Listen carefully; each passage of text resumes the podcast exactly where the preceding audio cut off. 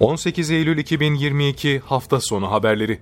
Ölçme, Seçme ve Yerleştirme Merkezi'nce 31 Temmuz 2022'de düzenlenen oturumları iptal edilen 2022 KPSS Lisans Genel Yetenek Genel Kültür Oturumu başladı.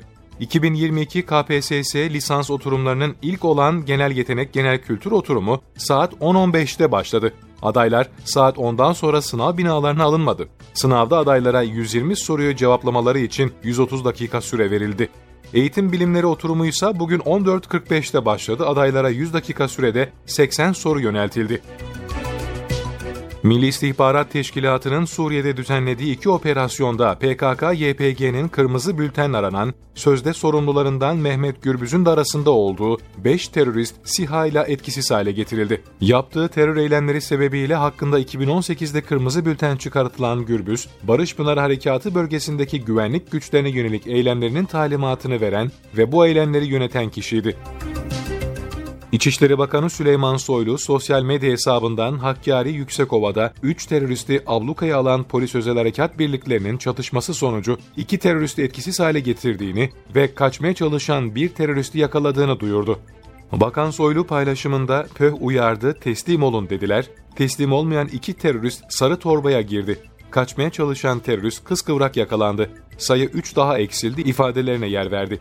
Öte yandan Pençe Kilit ve Pençe Kaplan operasyon bölgelerinde tespit edilen 7 PKK'lı terörist etkisiz hale getirildi. Türkiye Cumhuriyet Merkez Bankası Para Politikası Kurulu Merkez Bankası Başkanı Şahap, Merkez Bankası Başkanı Şahap Kavcıoğlu başkanlığında 22 Eylül Perşembe günü toplanacak. Banka bir önceki toplantıda politika faizini değiştirmeyerek %13 seviyesine çekmişti. Para Politikası Kurulu toplantısına yönelik piyasa beklenti anketi sonuçlarına göre bankanın politika faizini %13 düzeyinde bırakması bekleniyor. Hatay'da İskenderun Liman Port'ta yük boşaltma üzere yanaştığı iskelede su alan konteyner gemisi battı. Togo bayraklı Sea Eagle isimli gemi konteyner yükünü boşaltmak üzere iskeleye yanaştı. Yük indirme işlemleri sırasında 3120 gross tonluk gemi bilinmeyen bir nedenle su almaya başladı. İçindeki personel kısa sürede tahliye edilen gemi bir süre sonra yan yatarak battı. Güvenlik önlemleri de alınan bölgede gemideki konteynerların kurtarılması için çalışma yürütülüyor.